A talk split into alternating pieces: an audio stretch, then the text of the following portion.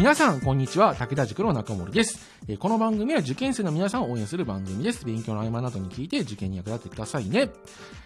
いやー、そうですね。今、質問とかも結構来て、えーくださってるんですけど、まあ、受験生からも、まあ、これから受験生になる人からもいろいろえ来ていてですね。まあ、ね、どっちの質問もね、いろいろ答えていけたらとは思ってるんですけど、まあでも受験生はね、そろそろ入試、まあ、あの、今回の放送の後にはもう次の放送来る前にはね、国立の試験も終わっちゃってるかなと思うんで、前期試験がね。もういよいよクライマックスって感じだと思いますけどね。えーまあ、最後の方にね、第一志望固まってる人が多いかなと思うので、最後まで気合入れて頑張ってくれればと思います。それでは、えー本日もよろしくお願いします。はい、今回の質問ですが、えーいつも楽しく聞いてます。えー各科目の勉強時間の配分について教えてください。エース、国社、すべてやりたいのに時間がなくてパンクしそうです。はい。いやー、これは悩みますよね。うん。でね、えっ、と、これはやっぱり、その、全部やりたい気持ちはすごくわかるんですけど、まあ大体パンクするんで、あの、まあね、あの、まず優先するやつ決めた方がいいですね。で、僕がよく言ってるのは、文系は英語最優先、理系は数学最優先、国立志望なら英数両方同時にやれるといいねっていう感じで言ってます。で、この時の、まあ、科目数は何個までやっていいかっていうコツなんですが、1科目あたりの勉強時間が1時間を下回ったらダメって言ってます。例えば、1日2時間勉強できるなら英語と数学両方やってもいいけど、90分とか1時間しかできないなら英語か数学どっちかに集中した方がいいし、あの、無理に増やさんでいいよって話はしてますね。あの、これはなんでかっていうと、あの、どうしても勉強って忘れるっていうことも発生しちゃうんで、勉強時間が短すぎるとですね、覚える量より忘れる量の方がどうしても早くなっちゃうんですよね。だから、その、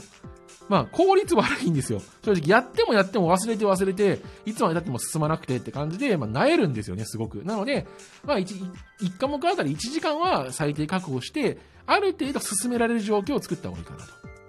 いうふうには思います。で、まあ、まあ、英語と数学、あるいは英語か数学で始めていくのがいいかなとは思いますね。で、まあ、あの、なんでこの2つかなのかっていうと、この2つが一番負担が多いからですね。文系だろうが理系だろうが。まあ、特に理系だとね、数学の負担がめちゃめちゃ多くなるので、やっぱり理系だったら数学最優先でいいかなと思うんですけど、あの、受験においてですね、英語か数学どっちかができたらめちゃめちゃ有利なんですよ、正直。あの、要は3年生になってからとか浪人してから頑張ろうと思っても、社会とか理科は結構追い上げ効くんですけど、英語か数学が結局伸びきらなくて、なかなかこう、武器にできないとか、不利になっちゃうってケース発生しやすいんで、最初にその2科目どっちか、あるいは両方ができてると、めちゃめちゃ楽なんですよね。なので、まず英語、数学を鍛えていく方がいいでしょう。で、まあどうやってやっていくかっていう話なんですけど、まあまずはね、英語だったら単語とかね、あの文法から始めていけばいいし、で数学だったら、まあ本当に公式使うようなレベルの教科書の例題レベルですね。そこをまず完璧にしていこうと。で、あのー志望校がどれだけ高かろうが、今の時点ではその基礎の段階をしっかりやって、基礎があの取りこぼしないようにしておくことが大事です。先にいっぱい進めるよりも、基礎のミスがない人の方が絶対受かりやすいから、あの例えば、早く先進まなきゃって言って、なんか基礎の完成度8割ぐらいでとかよりも、基礎全問正解ですって状況で、そこまでしか終わってないけど、まあ3年生に上がった時点では基礎完璧でしたみたいな人の方が絶対受かりやすいから、無理にですね、先に進まないようにしてください。はい。まあ、ここはすごく大事かなと思います。で、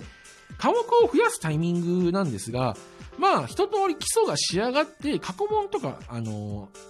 共通テストとかのレベルの過去問ですね。あとは、まあ、いわゆる日東コマ線とか三金交流みたいな、偏差値50とか50前半ぐらいのところの過去問に入れるようになったら科目を増やしていくといいかなっていうふうに思いますね。なんでかっていうと、そこまでいってれば、どうすれば入試で点が取れるかっていうのがわかるんで、その、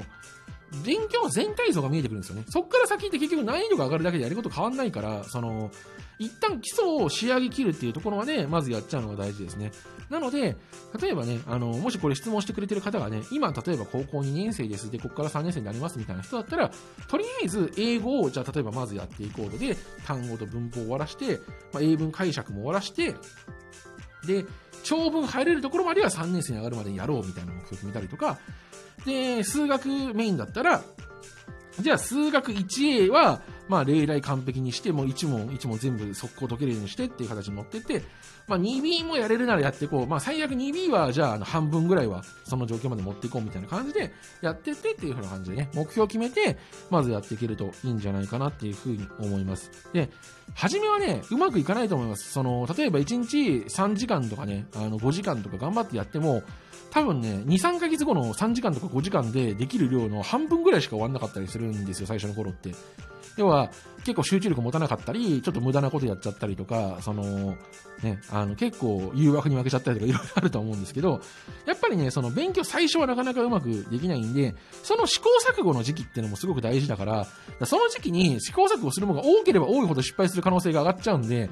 試行錯誤の時期はやること絞って、その、いっぱいね、失敗しつつ改善しつつってことをやっていった方がいいかなとは思うんで、まずはね、集中して1科目、え1教科から仕上げていくといいんじゃないかなっていうふうに思います。はい、えー、ぜひ頑張ってください。エンディングのお時間です。いやまあ各科目の勉強時間とかはね、すごく悩むとは思うんで、あのね、このタイミングで聞いてもらえて結構聞きたかったって言ってもよかったんじゃないかなと思ったんで、すごいいい質問だったと思います。ね。えー、ありがとうございます。ということですね。はい。ということで、えー、最後にこちらのコーナー、えー、合格のための今日の一言ですね。はい。今日の一言は、えー、物を書くときは人に読んでもらうつもりで書きましょう。です。はい。これはですね、まあ、国公立のね、入試がもう少しであるんで、まあ、それもだし、あとは、その、推薦入試とかでもそうだし、小論文とかでもそうなんですけど、あの、自分が、こう、なんていうか、読むつもりの回答になっている人ってすごく多いんですよね。要は、を読む人って、あの、あなたのこと知らないんですよ。で、なんなら、その問題文を毎回読んで確認してるわけでもなかったりするから、その、回答として、なんか人に読んでもらうものになってるかっていう目線ってすごく大事で、これ例えば、字が汚いとかもそうなんですけど、その、自分がね、例えば全然知らない人のこの原稿を読んでくれないとか、この回答を読んでくれないって見せられて、その文章が、なんか、その、その人にしかわからない、なんか謎の造語とかが使われてたりとか、その、なんか省略されてて何のこと言ってるのか分かんなかったりとか、字が汚すぎて読めないとか、なんかあの、言葉遣いめちゃくちゃあったりすると、やっぱり読みたくないじゃないですか。で、入試ってやっぱりその、減点されるものなんですよ。ダメなことがあるとですね。例えば、その、なんか、英語だったら英文法で、まあ、3単元の S とかついてなかったら減点されるよねとか、スペル間違ってたら減点されるよね。で、あと、1点ももらえない可能性が割と高いのが、質問の回答になってないよねっていうこととか。要は、その、なんていうか、回答に対してちゃんとキャッチボールすることがすごく大事で、キャッチボールっていうのは、なんか相手に向かって全力で投げることじゃないんですよ。あの、相手に受け取ってもらわないと意味がないんで、あの、どうやったら、こう、受け取ってもらえるかなって。それはやっぱりその相手の、例えば、構えてるところに、こう、なんかちゃんと届くように、こう、程よい感じで投げるじゃないですか。なんか全力投球で相手の、あの、顔面にぶち当てるつもりで投げる人は なかなかいないと思うんで、やっぱりそこはですね、その、回答っていうのは人に読んでもらうものだし、読む側が、あ、こういう、この人点あげたいなって思ってもらうような回答を書いていくことがすごく大事だと思うんですね。で、あのこれはやっぱりその死亡理由書書くときとかね、もう全部そうで、例えば、その、自分の書いた原稿とかを冷静に読み返してみたときに、うわ、この人行きたくないだろうなっていうような、